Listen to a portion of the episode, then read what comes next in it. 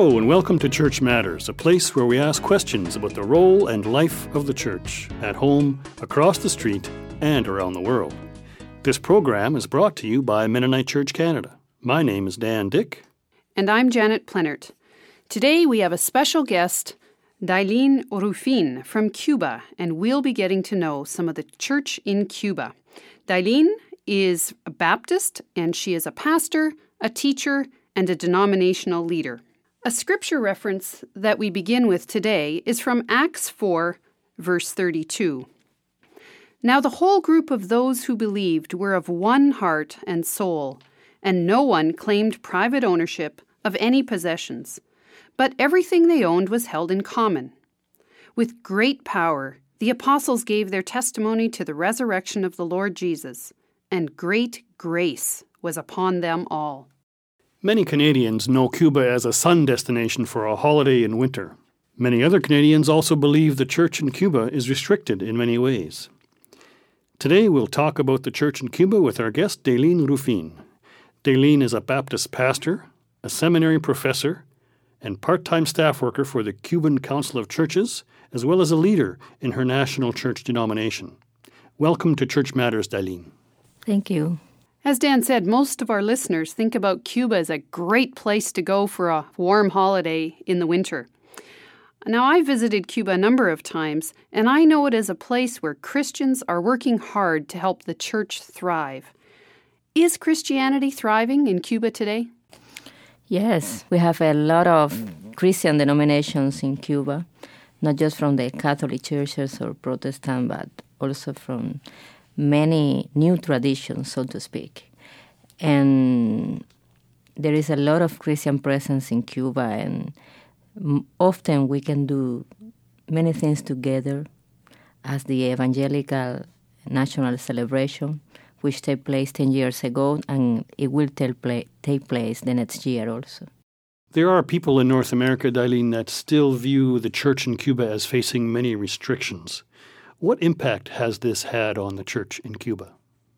I personally don't feel uh, restricted in Cuba. I can worship, I can do my work as a pastor. People who join my community are free to say that they are Christian at their pla- in the places they work, and it's curious because sometimes we had a special meetings at church and they have to ask for permission in their jobs for a weekend or for two or three days to join in a Christian activity, and they get it.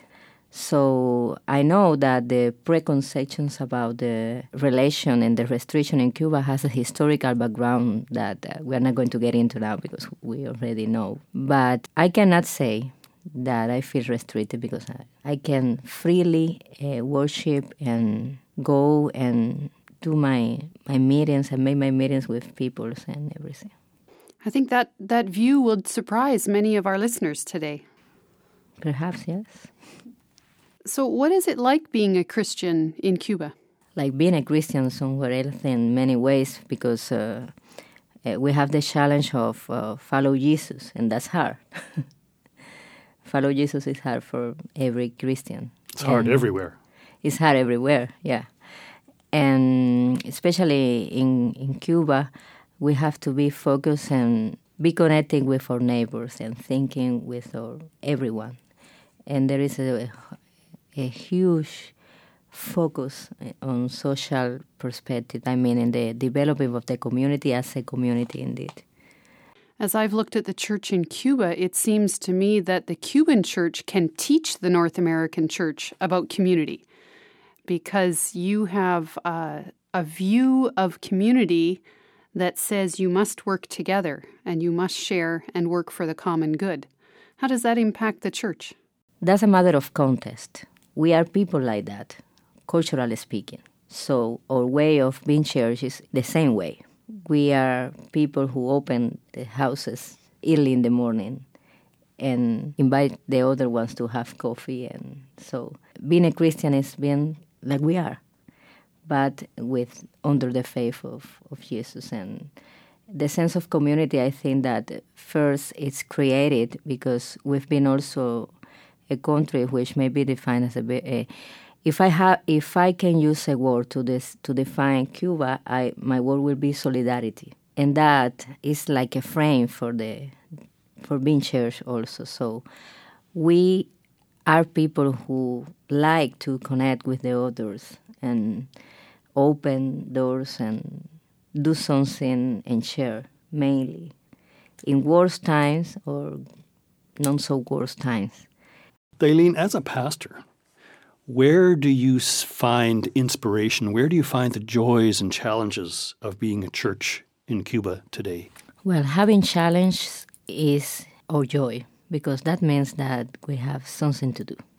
That's a refreshing way of looking at it. Having a challenge is your joy. Can you say some more about that? Yes. For example, if we have someone who is sick at the community, we don't have the challenge of take of saving money for sending to the hospital because we have free hospital, free health care. But we have the challenge of joining that person and walk with that person, so to speak. To be with that person in that journey, which is being sick and not feel alone. So that's a joy. That's joyful. We we are like we we like it. We we are glad to do that.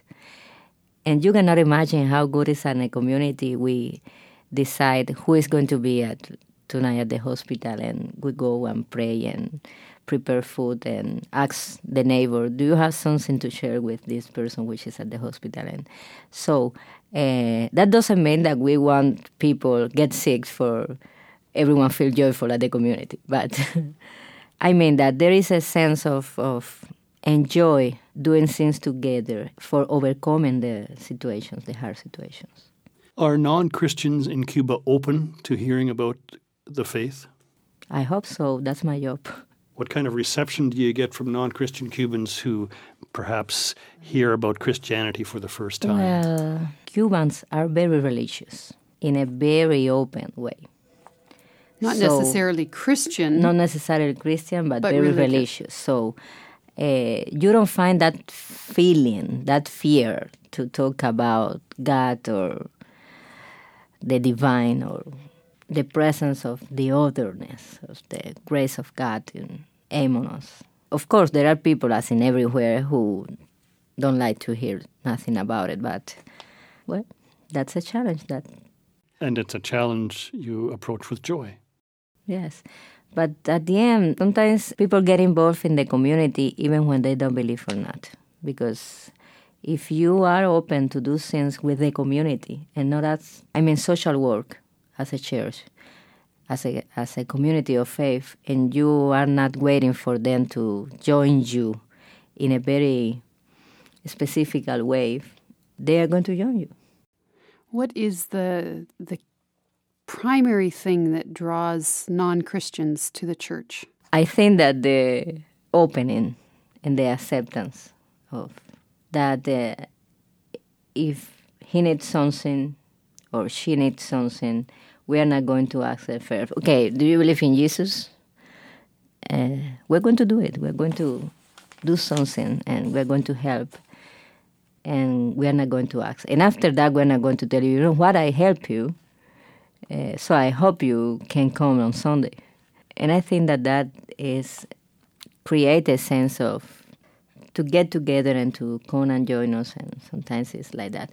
Uh, in my experience, we have been in in our community. There are people who just come once to say thanks for something. I never seen them again, and perhaps I'm not a good pastor. I never seen them again eh, because they they have another believers or, or or not, and but they're just going to say thank you and join us for a while on Sunday or whatever. So you don't judge anyone, and you don't uh, make anyone feel obligated or have a debt to you. No, I don't think. I don't think that that we are called to judge. I think that we are called to join. Freely you have received, freely you shall give. That's it. Daylins, we have repeatedly heard when we visited Cuba that the Anabaptist presence is very welcome in your country. Can you comment on that from the perspective of your own faith and your own denomination? Well, I think that young people at my denomination are just looking forward to hear more from the Anabaptist tradition. And I hope that may happen and that will be very welcome. Daylins, in Canada, the church is also diverse, and we have many Spanish speaking Christians in Canada. What would you like to, how would you like to greet our Spanish speaking brothers and sisters in the church in Canada in your own language? Yo podría decir, eh, muchas gracias. What I want to say is thank you. por estar en contacto con Thank you for being in contact with us as fellow Christians. Muchas gracias por eh, recibir Thank you for being willing to receive Cuba what we have to offer you from Cuba. Muchas gracias por visitarnos y mantenernos en contacto porque eso siempre Thank you for Somos visiting una gran us familia because we're part of a big family all Y together around the world. And I want to assure you iglesia that our prayers from our small house churches in Cuba, eh, our prayers fe, are with you. están con ustedes. Pueden contar también con nosotros. You can count on us. Thank you very much for joining us today, Daylins. Gracias a ustedes. Our guest for today has been Daylins Rufin, pastor, seminary professor, and more in Cuba. We always welcome your comments on this or any of the Church Matters programs. You can send your feedback to office at MennoniteChurch.ca or call 1 866 888 6785. To learn more about the church in Cuba, check out the news section of our website at www.mennonitechurch.ca. We invite your prayer and financial support of Mennonite Church Canada and of this radio program. You can donate online or send a gift to 600 Shaftesbury Boulevard, Winnipeg, Manitoba, R3P0M4.